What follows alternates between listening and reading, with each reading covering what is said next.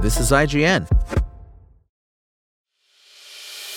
As a longtime foreign correspondent, I've worked in lots of places, but nowhere as important to the world as China.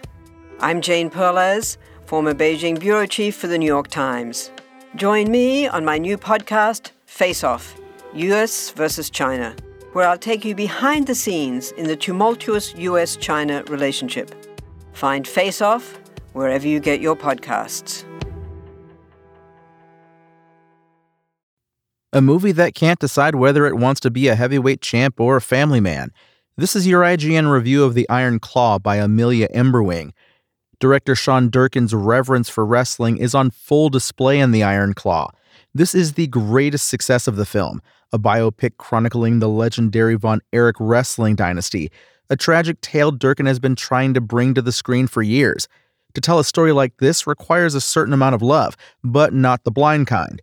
The Iron Claw expresses an affection that makes a person willing to show the good, the bad, and the ugly of an industry that has grown considerably since the 1970s, but still has a long way to go. It's a sentiment that is true for both wrestling as a whole and the culture that surrounds it.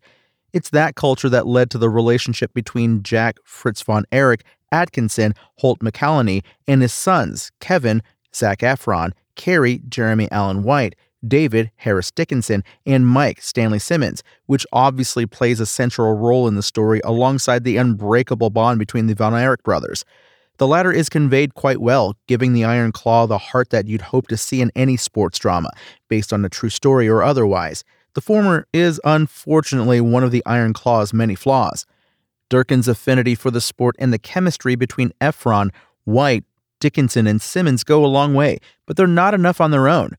The Iron Claw is at odds with being a biopic and a story that so desperately wants to provide emotional catharsis for the surviving Von Erich family members. Each aspect suffers as a result.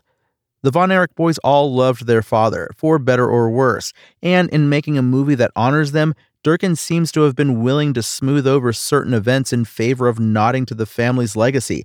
As a result, the viewer learns what Fritz von Erich drove his sons to, yet comes away with barely a hint of what was to come for the man, though that information isn't exactly hard to come by. It's a difficult tightrope to walk, and the Iron Claw's competing impulses do not always go hand in hand.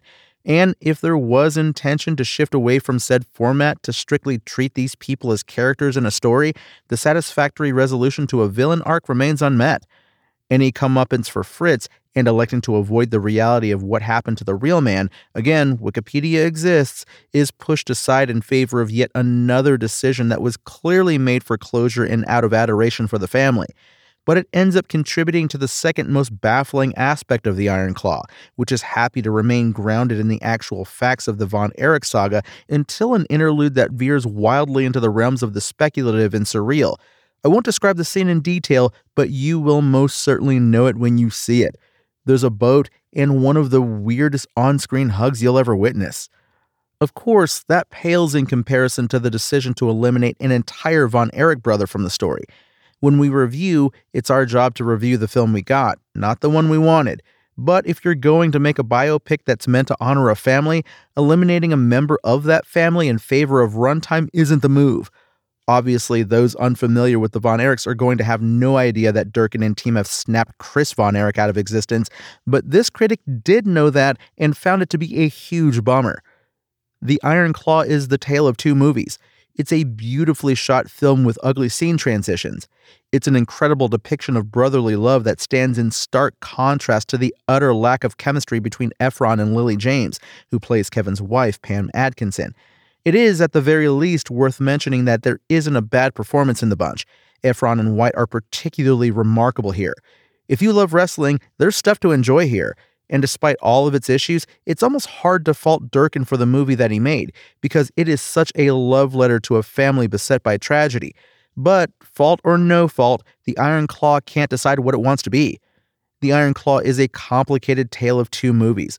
One wants to be a biopic that shares the story of the Von Erichs to the world, and the other wants to provide closure to the surviving members of what has long been described as a cursed wrestling family. Unfortunately, great performances and reverence for the sport aren't enough to save a film at odds with itself. The Iron Claw's IGN score? 5. Thanks for listening to IGN. My name is Tony Jackson, and for the latest updates on the Iron Claw, visit us at IGN.com. Spoken Layer. Want to learn how you can make smarter decisions with your money? Well, I've got the podcast for you. I'm Sean Pyles, and I host NerdWallet's Smart Money Podcast. Our show features our team of nerds, personal finance experts in credit cards, banking, investing, and more – and they'll help you make the most of your money while cutting through the clutter and misinformation in today's world of personal finance. You'll get clarity on strategies to help you build your wealth, invest wisely, shop for financial products, and plan for major life events. Listen to NerdWallet's Smart Money Podcast wherever you get your podcasts.